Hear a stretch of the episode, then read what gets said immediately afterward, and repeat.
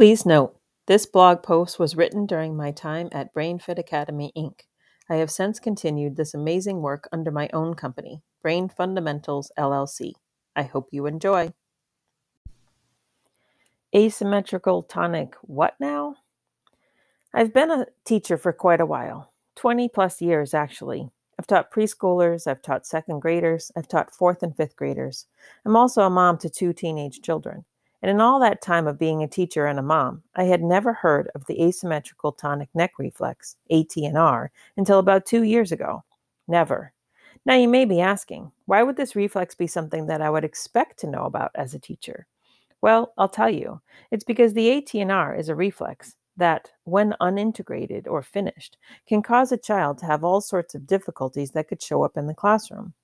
Difficulties like problems with eye-hand coordination, especially for fine motor skills, poor handwriting ability, awkward or contorted writing positions, holding a pen or pencil too tightly, poor eye tracking, following words of left to right, reduced reading fluency, which could impact reading comprehension, drifting of left margin space on paper or writing that slopes down, difficulty with bilateral skills such as tying shoes.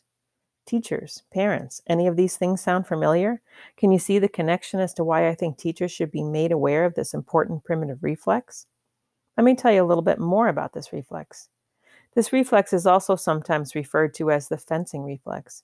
If you were to look at a picture of a baby, it would look like they were in a fencing position. This is the A T N R.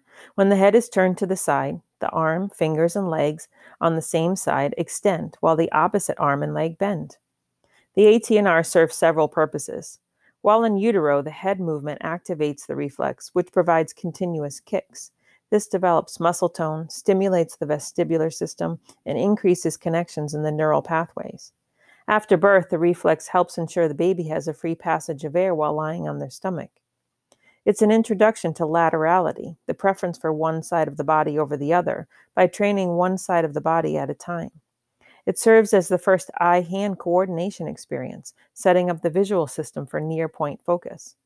Now you must remember that this is a primitive reflex, an early motor pattern that happens automatically. So for a moment, picture this. Susie is a second-grade student. She's sitting at her desk at school, writing a few sentences on her paper, using her right hand. Someone to her right drops his pencil on the floor, and Susie looks over to see what happened. If her A T N R isn't fully integrated, if it didn't finish its job and give way to more voluntary movements of the arm, think about what happens. Susie looks over to her right. This, in turn, makes her arm, right arm want to extend, but she's writing on the paper. At this point, one of two things could potentially happen. Susie could, subconsciously, grip the pencil tighter because her body has built up compensations to fight what the reflex wants it to do. By gripping tighter and tensing her arm, she might be able to keep that hand in place where she needs it, on the paper. Or the other thing that could potentially happen is that when Susie turns her head, her arm actually does extend, knocking over whatever she has on her desk or just moving her paper out from in front of her. Either way, it's not what we want to happen, correct? Susie should be able to look in the direction of the noise while her hand remains casually placed on the paper where it was before the noise occurred. Look over at the noise, see it's nothing to worry about, return gaze back to paper and continue. That's what we want to happen, but it probably doesn't happen with a child that has an unintegrated A T N R. This is only one quick scenario. If you look over the list of potential difficulties above, you'd probably be able to come up with a few of your own.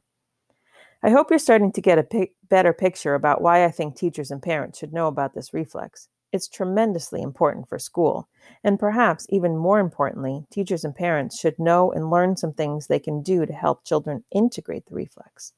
And yes, don't worry, I'm going to give you one thing you can do to help integrate the reflex. It's called Lazy Eights, and it's from the Brain Gym program. What you do is draw an infinity sign, an eight, on its side. Place your You or your child's body in the middle of the eight. Then you draw or trace with one hand, then the other hand, and then with both hands together, coming up in the middle as you come through the center. And let me tell you, you can get mighty creative with this symbol. You can make it on an easel or a whiteboard. You can use paper. You can use your finger with shaving cream or finger paint. You can make a big lazy eight on the driveway with sidewalk chalk and walk or skip or hop the eight. You can make it on each other's backs. There's so many ways to incorporate the lazy eight, and among other benefits, which I won't get into in this blog, all those lazy eights can help to integrate that stubborn A T N R. The asymmetrical tonic neck reflex, an important reflex to know, an important one to recognize in children. Take a look at your own children, or students, or even yourself. Think your A T N R might not be integrated? Go grab some paper and start on those lazy eights.